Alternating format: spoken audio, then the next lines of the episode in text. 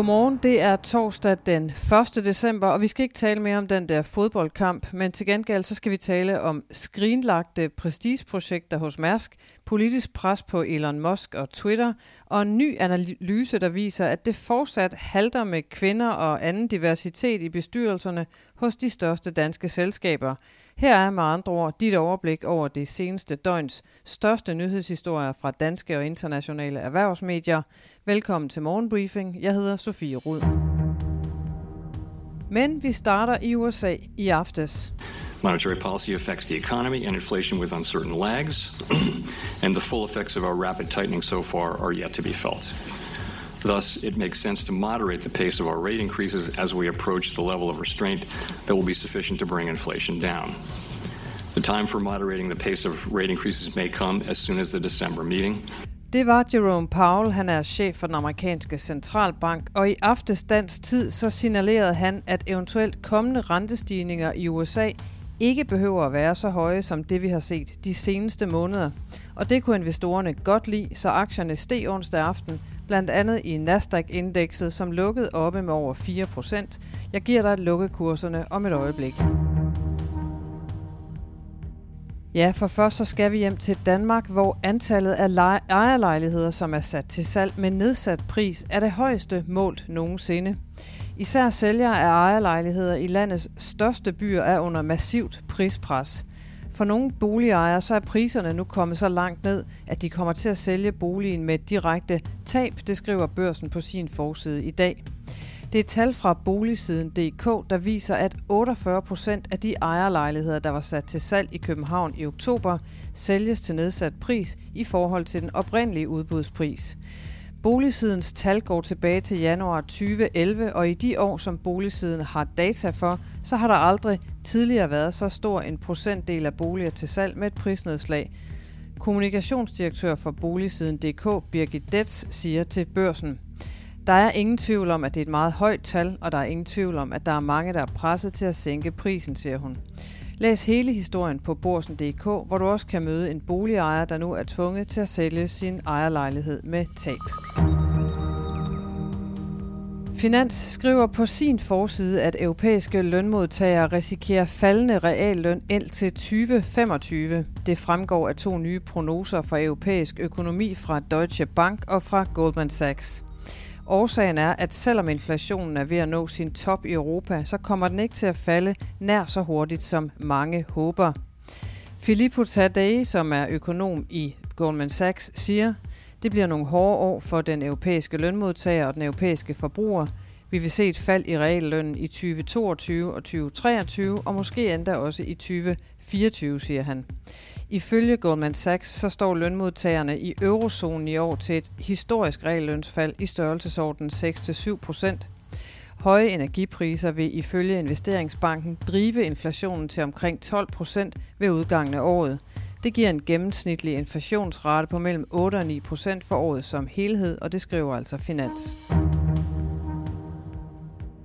Herhjemme meddelte Mærsk onsdag, at man lægger et digitalt prestigeprojekt, nemlig blockchain-platformen TradeLens, i graven på grund af manglende opbakning. Ambitionerne var ellers tårnhøje, da Mærsk sammen med IBM offentliggjorde planerne om at digitalisere shippingindustrien, overflødiggøre papirarbejde og fjerne de fordyrende mellemmænd. Men efter at have brugt nu seks år på at opbygge, så trækker Mærsk nu stikket. Det var ellers meningen, at TradeLens skulle blive industriens foretrukne digitale handelsplatform for containerfragt, hvor alle rædderier, havne og transportselskaber kunne koble sig på og dele alle data med hinanden på en tryg og sikker façon. Og du kan læse hele den historie på borsen.dk i dag. Og også hos børsen kan du læse, at rip, rap og rup-effekten, eller flokdyrsmentaliteten, når man vil, i bestyrelsen i C25-selskaberne har hjemme fortsat er tydelig. Altså det, at bestyrelserne fortsætter med at rekruttere nye medlemmer, der matcher deres egen profil.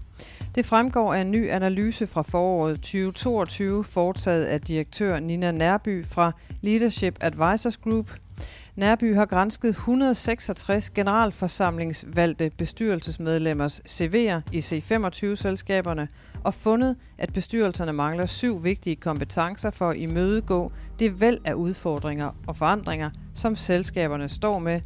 Det er i form af inflation, klimaansvar, krav om mere samfundsansvar, kvalificeret arbejdskraft, krig i Ukraine, ustabile forsyningskæder, afhængigheden af Kina og slutlig cybersikkerhed. For selvom det går fremad, for eksempel med at rekruttere kvinder til bestyrelserne, så går det ikke hurtigt nok, ifølge Nørby. Hun siger til børsen, bestyrelserne fortsætter med at tænke for småt. De rekrutterer bestyrelsesmedlemmer, der i profil ligner dem selv. Deres næste store udfordring er at tænke bredere, når de rekrutterer. Hop ind på borsen.dk og læs, hvilke syv kompetencer det drejer sig om, og hvad det ifølge den nye analyse betyder for selskaberne. Financial Times skriver onsdag aften, at nyslået Twitter-ejer og tech-milliardær Elon Musk nu har fået lovgivere fra både EU og USA på nakken.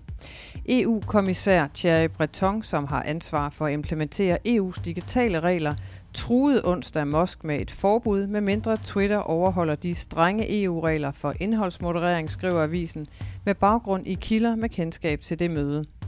Breton fortalte angiveligt Musk, at Twitter skal overholde en tjekliste med regler, herunder at droppe en såkaldt vilkårlig tilgang til at genåbne Twitter for tidligere udelukkede brugere. Det kunne fx være tidligere præsident Donald Trump. Og i øvrigt så skulle Twitter forfølge disinformation mere aggressivt og acceptere en omfattende uafhængig revision af platformen inden næste år. Hvis ikke Musk marker ret, så kan der vanke forbud eller bøder på op til 6% af Twitters omsætning – og samtidig så indikerede den amerikanske finansminister Janet Yellen, at man fra Washingtons side vil gennemgå hele købsprocessen omkring Twitter, og det skriver altså Financial Times.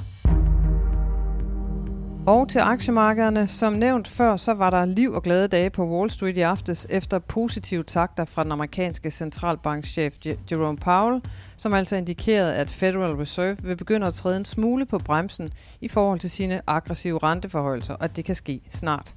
Tech-aktierne i Nasdaq øh, lukkede som nævnt oppe på 4,4 procent, mens S&P 500 steg 3,1 procent, og Dow Jones-indekset lukkede med et plus på 2,2 procent. Også herhjemme var der god stemning hele onsdagen i C25, først på grund af en forventet opblødning af den ekstremt strenge covid-19-nedlukningspolitik i Kina, og senere på dagen så tog de danske aktier forskud på forventningerne om positive rentenyheder fra USA. C25 lukkede i et plus med en lille procent, og du kan læse flere detaljer om det på borsen.dk Investor. Børsen Ledelse bringer her til formiddag et interview med den danske AI-arkitekt Danny Lange, som i 25 år har haft sit daglige liv i Silicon Valley. Blandt nogle af de mest succesrige ledere og iværksættere af nutidens største teknologiselskaber. Det er for eksempel Uber og Amazon. Her fortæller min kollega Joachim Præst Nielsen om sit interview med Lange. Danny Lange er en dansk IT-ingeniør og Silicon Valley insider, der gennem 25 år har arbejdet med kunstig intelligens at bygge algoritmer for Amazon og for Uber øh, og for den danske spilleplatform Unity. Han har altså været helt afgørende for, at de her virksomheder er blevet nogle meget, meget store succeser, øh, og han har arbejdet tæt sammen med nogle meget markante personer som Jeff Bezos, øh, som Amazons nuværende direktør, Andrew Jassy og Uber-stifter Travis Kalanick. Han peger på to faktorer, som, som ret afgørende for, øh, at Silicon Valley forandrer sig lige nu. Det ene er, at de her stiftere som Jeff Bezos, som øh, Steve Jobs, som Travis Kalanick fra Uber, de er på vej ud. De er ikke længere topchefer i virksomhederne, og de har styret det med en ret hård øh, façon, hvor de sidder med et dashboard og hele tiden er ops på, om folk performer, og om de udvikler noget nyt. Og det bliver ikke lige så hårdt, når de ikke er der længere. Så derfor, når medarbejderne samtidig får muligheden for at arbejde hjemme, så har vi en situation, hvor produktiviteten, kreativiteten og innovationskraften bliver mindre. Det mener i hvert fald Danny Lange. Du kan finde hele interviewet med Danny Lange på borsen.dk. Ledelse i dag. Så fik vi december måned skudt i gang. Tak fordi du lyttede med. Morgenbriefing er tilbage i morgen, og indtil vi høres ved, så må du have en rigtig god torsdag.